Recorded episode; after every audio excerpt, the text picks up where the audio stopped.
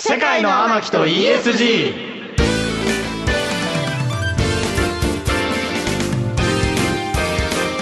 こんばんは三人鬼と書いてミキミキコ太郎です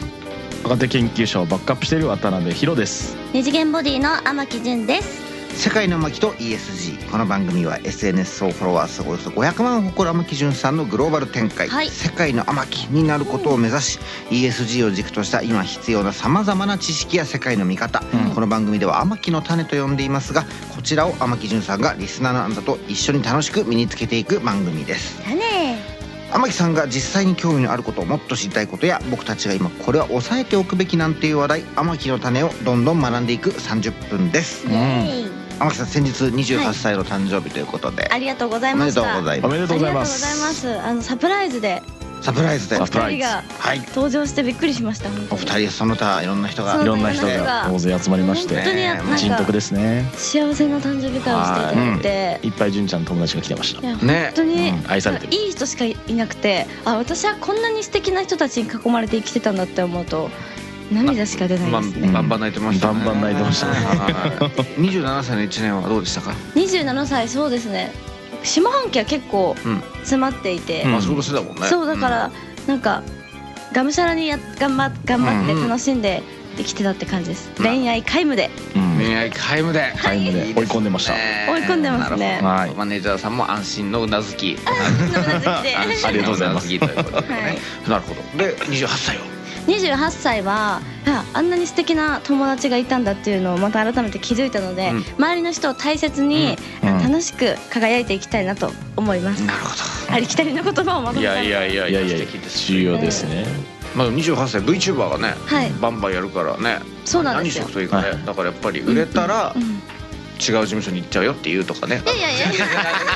違う VTuber 事務所ねあー違確うかにねねあれしちゃうよとかだから VTuber はね世界出てほしいですね、うん我々のラジオのコンセプトですからそうです世界のそう天で木すねそうそうそうでもあ羽ばのた来年海外に行ったりするかもしれないっていうのがもう決まってきてるので、うんまあ VTuber も世界に羽ばたいていきそうですね、うんねはい素晴らしいいや楽しみだ私ももう未知なのでちょっとそこは分かんないですけど、んその分からない感じを楽しんでうんちょっと一生懸命ちゃんとやりたいなと思ってます、うんなるほどそんな28歳はいずっとできるからね VTuber 年取んないからねそうなんですようん楽しみですよね楽しみですめっちゃなるほどでもせっかく免許取ったけどねはいなかなか旅行にも行けなそうでございましてえまあそれは、まあ、あのうまくいろいろよくやりたいなと思いまあいす、ろいろやりたいはいなということで友達と仕事はい友達と仕事命命サウナ旅行行きたいですねそんな旅行行きたいです行きましょう28歳遠征行きたいですねどっかに遠征行ねきたい地よ方ね、うん北海道なり九州なりうん行きいいたといこ行きたいですねあんた自分で自分にプレゼントを買ったりしたんですかあの免許ですよ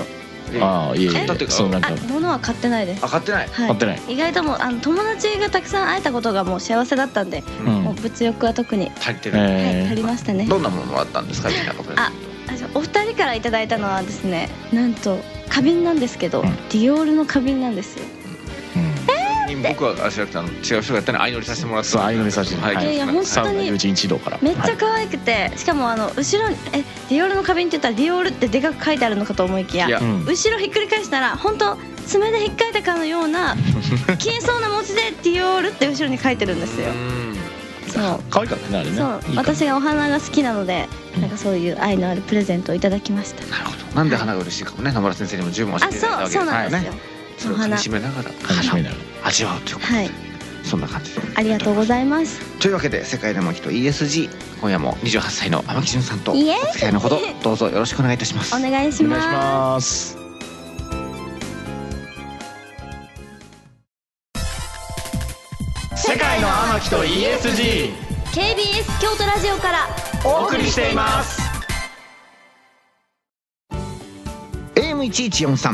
AM1143FM949KBS 京都ラジオからお送りしています「世界の巻と ESG」はい、天木純さんのグローバル進出を目指しさまざまな知識この番組では「天木の種」と呼んでいますがこの「天木の種」をリスナーのあなたと一緒に学んでいく番組ですイエイ。そしてさまざまな学びを進めるこの番組に欠かせない人物を紹介しますは哲い。学研究者の野村正樹先生ですよろしくお願いしますお願いします。お願いします。はいということで今日もはい、野村先生はボストンからリモート出演です野村先生、夜ご飯何食べたんですか。今日はあのもう本当日本食が恋しすぎて、うん、うんあのククレカレーのおあパパックを買っておおあのオレンジの入れ物のやつですかそうそうそうあの一箱、うんあそううんカレーとかもね本当に恋しいんで日本を思い出すすねんでしょうねあレトルト持っていけるんですねあもうこっちで買えますねああそっかそっかでも高いですよね輸入価格で4ドル4ドルとかですねあーリアルだね日本だとね200円ぐらいで買えるからねそうそう高っうん3倍ですでもお水700も円うねぐらいしますよねそうそうそうでももうね何もかも高いんでもう仕方がないというかあのカレーのレトルトだけが特別高いなら諦めるんですけど確かあに確かに確かにどうせね何もかも高いんでだったらもう好きなもの食べようと思ってちょっとテンションテンション下がりすぎてる 焼けカレーになってるけどもね頑張っていただきたいところですけどもね、とはいいうことで野村先生今日もいろいろ教えてくださいはいじゃあ天木さん早速天木の種発表してください誕生日とか結婚式ってどうしてお祝いするのどうして嬉しいのなるほどうんなるほどはい全力で祝いたいですよね基本いや私も全力で祝ってもらってまあ確かにね嬉しかったからそうだったしまあこっちもね、嬉しいしうねんうん祝う側も気持ちいいうん、嬉しい反面なんか申し訳ない気持ちにもなるんですよねそれはねめちゃくちゃわかうる、んやっぱそうですかうんめちゃくちゃわかるちょっとあれだよね恥ずかしくそう企画するここ三人とも多分企画するのはすごく喜んでやるけどやられるの苦手やられるのはあーすいませんすいごませんごめんごめんなさいなんか時間使わせてうんみたいありがとうございなますみたいな感じになもうっもういいんだよいいんだよってね、うんだってヒロさんって結婚式のお祝儀10万円出すんだってちゃ いますいやいやすごくない公共放送で何を言っていするのごくないヒロ君私が結婚したら結婚式来ていやいやねもうもうもっとお祝いするけどねそうこれなんか差つけてくるよねこういう時ねあ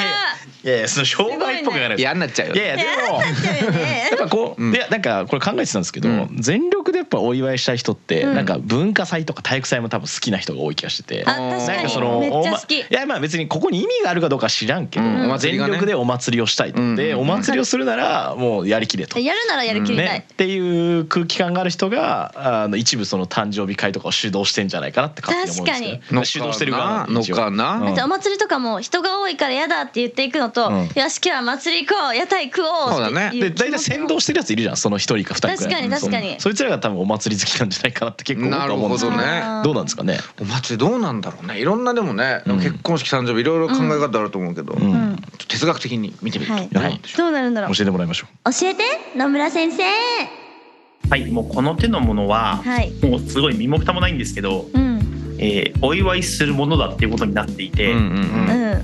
でかつお祝いされたら喜ぶものだってもう世の中的になってるっていう、うんまあ、うんうんそういうことだと思いますね。うんうんうんおーはい、で、まあ、そもそもあの例えば誕生日は1年に1回なわけですけど、ううんんえ1年っていう周期というか考え方自体も人間が作ったものですしうんあーうそっなかるほどそねっかそっかで結婚式以前に結婚っていうもの自体が社会制度で人間が作ったものなのそうで、だねそうだね結婚入籍しました式をやりますっていうのになぜお祝いをするのかっていう問いは結構難しいというか、うんある意味ではもう言ってしまうとナンセンスで、うんまあお祝いするもんなんだよってそういう制度を作ったんだよそういう仕組みを作ったんだよっていうことかなと思いますうんえね。あの誕生日私は当日だったりとかそのカウントダウンうんとかはすごい結構大事にしてもらえたら嬉しいし大事にしたいんですようんうんあでも誕生日当日にこだわらなくてもっていう人もいるじゃないですかたまにああまあなんか割とそうかもそううんだから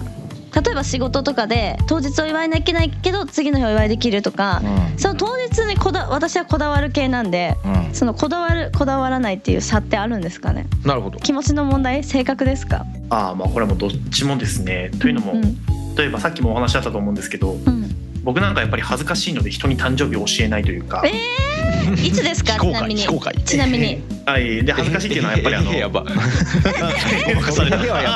はやばいよ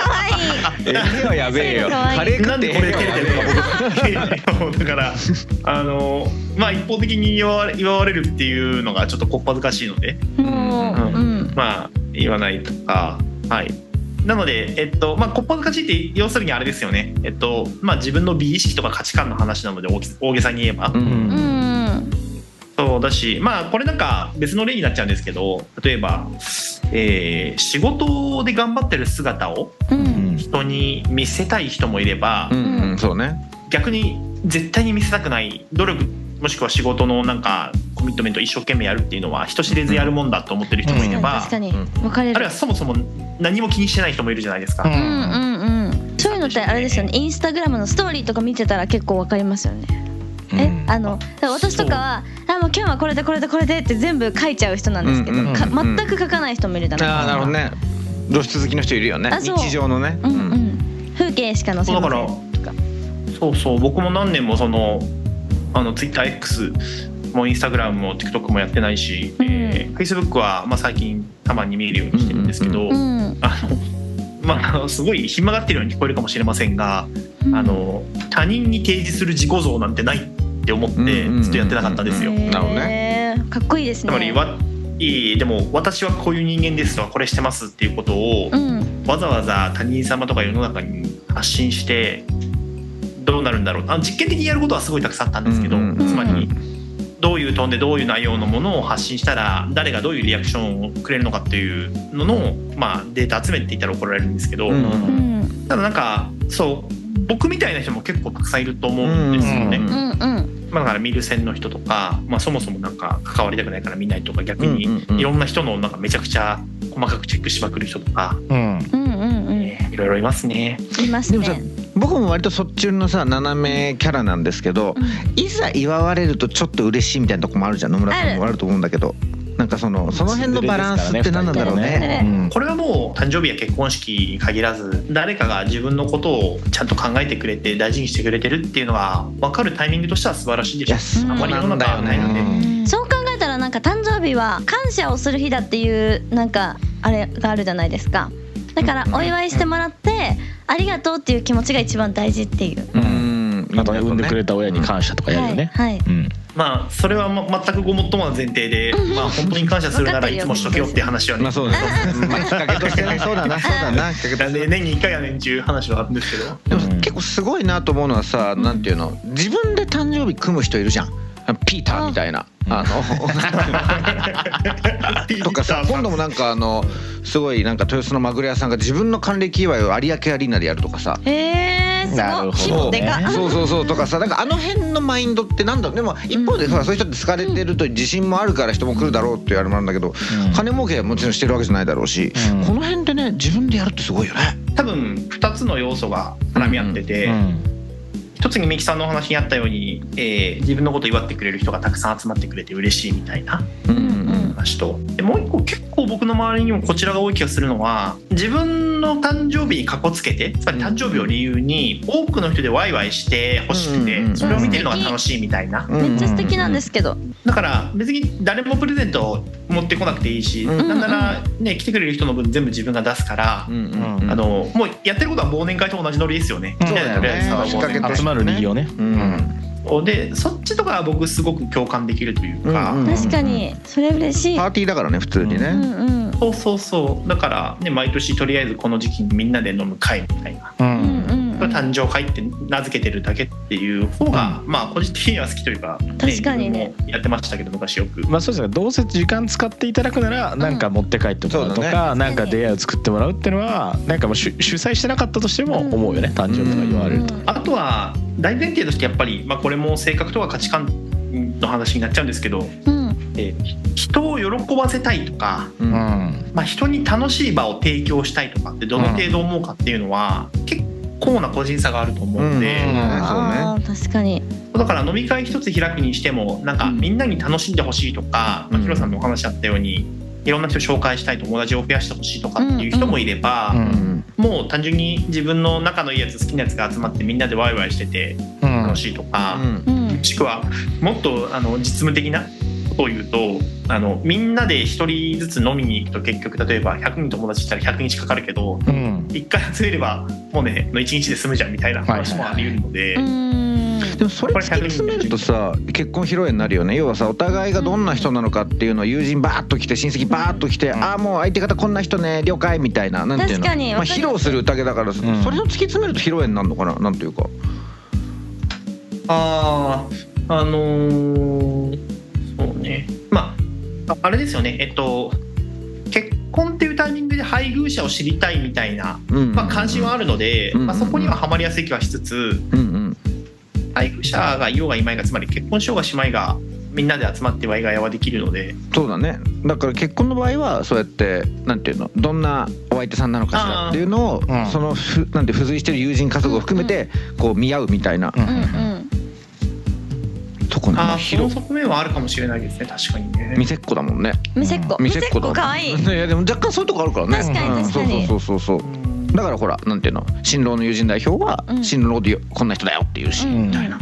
でもなんかあの披露宴とかってあのお互いの来てるあの友達同士ってちょうんっうんとあんまコミュニケーション取りづらいっていうみんなコミュニケーション障害出ますよね。まあ披露宴でコミュニケーション取ってたらちょっと迷惑だからね、あ確うん、だって普通にそうだねあだから二次会は二次会でやるあ二次会でそうそうそうそうよくありますねありますね新郎が新婦側の漢字がつけちゃったみたいあなそそうそうそうそうういうやつだよねまあそうしてよ可愛いじゃんみたいくなそうしてよくできてるいや意外とよくできてるそうそう結婚式だろうがよくできてんだよね誕生日360ちょうどいいんだよねわざわざしてねちょうどちょうどいいんですよやっぱ年に一回ぐらい主役になりてえしなみたいなうねんちょうどいいんだよくできてるううんんあででこもれでねミキさんの話の通りでうんねミキさんの話の通り確かに結婚式披露宴でやっぱりあの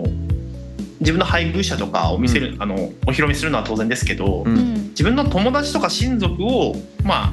相手方に見せるっていう風な側面は確かにありそうですね。そうそうそうそうこんな人なんですよっていうのは自分自身だけじゃなくてね。そうあれ突き詰めるとあれマジよくできてんなと思って、うんそうそうそうよくできてるあこんな人ねっていうのが分かるっていう、確かにわかる。うん勉強になるね、うんそんな28歳の天木さんです野村さん、はいそう28歳になったん ですああおめでとうございます。ありがとうございますあーよかったよかった祝ってくれたや嬉しい嬉しいいい嬉しいめでたいめでたいおめとうありがとうございます ちなみにあれですよ僕自身はあの、まあ、僕自身の価値観を垂れ流しても仕方がないんですが明示的に申し上げておくと、うんあの誕生日はとってもおめでたいと思ってます。本当にもうほうんあほうほうほさっき申し上げたように人間の作った基準というか周期ですが、うんで1年生きてきたってことが素晴らしいですし1年でもうん2年でも半年でも素晴らしいですが、ーうんとで結婚は正直まあ紙に名前書いてるだけなのでううんうんおーただあの出産っていうのはやっぱりもう本当に尊いのでうん新しい命の誕生ですから,、うんだからここら辺は結構僕の中では厳密に線引きしてますね。なるなるほどなるほどねへーうん、だから紙書いて、えー名字がまあ最近は別姓も増えてきてますけど、うん別姓というか事実婚とかも増えてきてますけどやっぱり、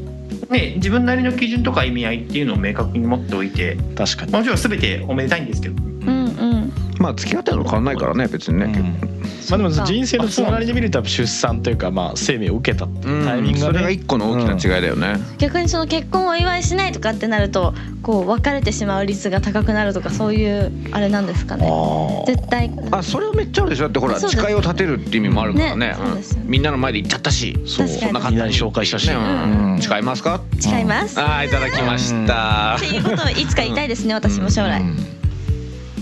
うんえうんちょっと俺は何も言えないけ どいなんでなんでそうだね言いたいねって言ってくれたらいいじゃやいやいやいやねほらあんまうかねあんま無責任なこと言えないからんねやめてよ急にもうちょっと協力してください幸せになれるよってうん幸せになれるよやった一人でも幸せになれるよやば 辛いなるほどねと あとはなんだろうねプレゼントとかご祝儀とかほら結構ね貸し借りの生まれちゃうからねそこの部分は結構意識するけど、うんうんまあそこはいいのかなって感じなのかな、あのアメリカ来てすごくびっくりしたのが、うんプレゼントとかもてなしに貸し借りの感覚が本当にない人が周りに多くて。うんへーだからお互い本当に気にしていないので、うん自分もする時気にしないし、うんでも例えばたまたまじゃあ飲もうぜってなってじゃあちょっと家にビールとかお酒あるから持ってくわっていう時って別にいくらかどうとか気にしないじゃないですかうんうんうん冷蔵庫に缶ビールが何本か入っててそれ持ってくで何何百円か1000円2000円だったら気にしないじゃないですかでそれがやっぱりアメリカだからなのかハーバードだからなのかなんか大学院だからなのか分かんないんですけど、うんものすごく高いという高いというあの金額に限らずなんですけど、うん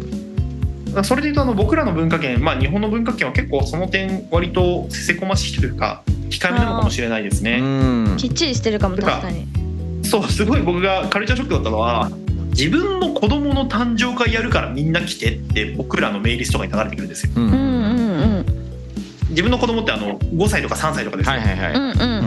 まあ誕生会に会ったことないあのおじさんとかでも来てくれてみんなでわーってやるっていうのがもうそこかしこでやられてるので。えー、そうなんだねえ僕とか自分の誕生日であってもまあ子供の誕生日であってもなんていうか同級生に来て 同級生知らないじゃん俺の子供みたいな話になるじゃないですか普通の感覚で言うと僕らで言うとんんなんか面白いなと思って見てますけどねへえやっぱ奥ゆかしい国民性なんですかね我々というのは、そうかもうん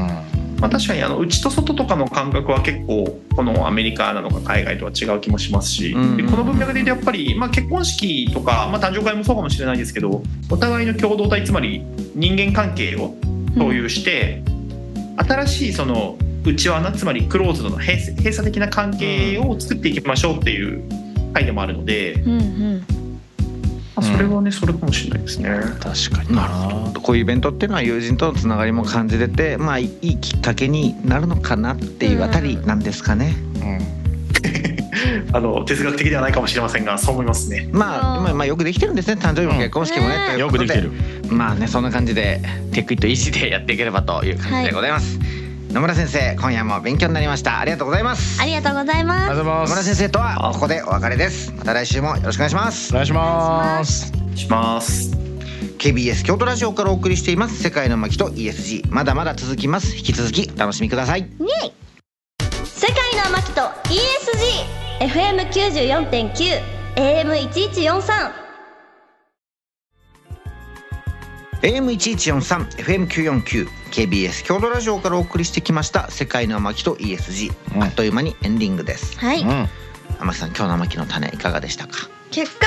嬉しいってことですねお祝いされたらまあそうそうそうそう間違いないうんまあそれはもちろんそうだしさやっていくんだけど、ほらまあ商売としてもあれなわけじゃん、うんってなるとほら、あやった配信とかバースデー配信ああ確かにいやも 入っちゃってるう使っしてちなゃっいですねえあの言われ VTuber たからねの方は誕生日別なんで別にしてんのそうた別なんだ別にしてるんですうよわーへえこれは面で白デいビューしてから間もなかったんで、うん自分のはいはい誕はい生日がだからそれだともうちょっとずらした方が確かにねそうごご祝儀がね見てくれてる方が増えるなっていうことでなるほどねなるほどなるほどいやこれ結構あれですね重要な問題ですね、うんはいあのキャバ嬢さんとか、はいあのねホストさんも自分の誕生日、実際の誕生日ずらしたりされてるじゃないですかあー誕生日3つ持ってるみたいな人いるじゃん誕生日は誕生いるい日るいでるだから当複日祝われ数るし店舗にいらっしゃってそれぞれた誕生日が違うみたいな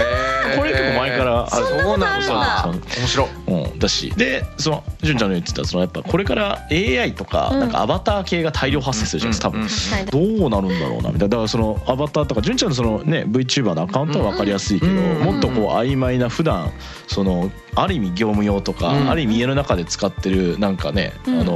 おもおもちゃとかロボットとかがうんうん誕生日とか作っちゃったらもういよいよ誕生日の無概限念がだよねね広がっていくよ確かにね、確かに誕生日ビジネスうん、何でだってワンちゃんとか祝ってんじゃんはいそうだねでコミュニケーシションまあちょっとできてるかできてないかちょっとむ難しい意見が分かれるところですけど、うんうんうんまあ、できてないとするなら、ケーキ食わしてやってるよねねでもそれこそ自分の満足になっちゃうのかなそうワそンうちそゃうんのだからコミュニケーシションできてないって意味で言うと別にロボットとワンちゃんって変わんないから、確かうにん確かにじゃあワンちゃんワンロボットにケーキ持たしてあインスタにあげるのかって話でむしすろね一歳児も分かってないからねああまあ自分確かにの誕確生かに日確かにそうそう確かにわーみたいなその着せられてわーだもんねうんそうだ100ねでにね100日とかやるじゃないですか、うんうんその300日とかそうだね、そっかんそう思うとなかなアかバターもやるよじゃんやるんじゃないですかやっやぱると思いますよで一番愛着ありますからね多分なんだろうそう子だね供とほぼ変わらない概念じゃないですかそうだねそうだ確かねにでお互いがだからテクニカルな機械学習して、うんあの育っていくんうだよ、んうんアバターが、うんうんうんで賢くもなっていくからそうなると愛着も湧いて誕生日祝うんじゃないですか、でしかもどう喜ぶともっと投げ銭が入るかのなんかこう、うんうん確かに PDCA が回されて回にされ確かてに確すすごごいいな甘えてくるアバターとかロボットが現れるんじゃないですかそれってもうねなんか身寄りがなかったらもう考えいっちゃうよねいやまあそうですよね確かにいや確かにだから介護ロボットとか言いながら介護ロボットの実は行き着く先はそっちなんですかね課金させるみたいもうななんかもうそれ遺言でさもう相続はアバターにアバターに、まあ、イコールする国が徴そう収なっしてたらどうなるんですかえそだかられは遺贈でそれはもう遺贈だよね遺贈とかあそういう寄付扱いになっちゃうからそへえれでもほら運営者に来るでしょ、まあ、売り上げになっちゃうと思う相続で売り上げになると思うけどね、ええやばちょっと歪んでますねそれっていいそれでもいいじゃん相続狙いの VTuber うん、うんえねえやめてくださいめちゃ稼げるめちゃくちゃ稼げる、うん確かえにでもそれがいいこと悪いことかどうか俺分かとんない分かんないわ分かかんんないないわかんないあそのなんかアバターが相続したおかげでまたはほらなんていうのあの天城潤の,、うんそのなんていうのあの VTuber うにんあれしてくれたお金は何割はなんていうのそう寄付します恵まれないあーあれに寄付されますとかね、確かでにもいいわけ確だかかにらすごいビジネスモデルできてきたよ、うんでき確てきかたまあまあ今のねご老人が VTuber ハマるか分かんないけどね、うん30年に俺らの世代は結構50もう分かんないですよね年後そうそそうっ VTuber かそしたらどうす遺んの留分減債請求の裁判が VTuber に対して行われるみたい 確なかに確かにすごいよこれすすごいどばうやって分けるんだろうそれ法律上まあさすがに戸籍とかあるからねでもほらげ遺留分持ってるからもうわけね話だからだから弁裁護士判さん出るはそ時のは VTuber のそうそうそうそう顔出せないからっていう人がいるってことですよねそうそうそうまあどっちかというと運営会社来るかもしれないねあすごい時代あがモ来ニるねモニターでアバター参戦みたいじゃあなもう遺産そうそうそう遺産争いがあれですねあのアバター対アバター対そそうだよ娘息子みたいなすごいすごい世ぶっ界だ飛びますねすごいなうんいやばいねやでも割とありそうだからなあるよ全然ありそうええだってもうただでさえみんなそれこそ VTuber とかうんみんな依存してうん投げ銭してるこれわけ確じゃんかに確かにまあペットにはまってんのと本格的には変わんないからねまあ確かに変わらない、あの初音ミクと結婚した人いたじゃないですか。え知らない結構話題になってましたけそれあ重視されるのどいや受理されたりとかそのなんかそのセルフで結婚式やってみたいなそういう感じで。いえ初音ミクさんも好きになったってことやもういやいやいやまあそうではすね。い番組ではあなたからの感想や天木順にこんな牧の種を学んでほしいなどたくさんのメールをお待ちしていますメールアドレスは amaki.kbs. 京都あまき .kbs. 京都です番組ホームページのメールフォームからも送っていただけますあまきを世界に連れて行ってくれるメールお待ちしていますねまた番組公式 X 旧 Twitter の方でも情報発信していますそちらの方にも「ハッシュタグ世界の天木」をつけて感想やあなたが知りたい天木の種をつぶやいてください私が一つ残らずいいねしに行っちゃいますよはいそれでは「世界の巻」と ESG そろそろお別れのお時間ですお付き合いのほどありがとうございましたここまでのお相手は三木幸太郎と渡辺裕人。あまきじゅんでしたまた来週お耳にかかりましょうさようならバイバイ。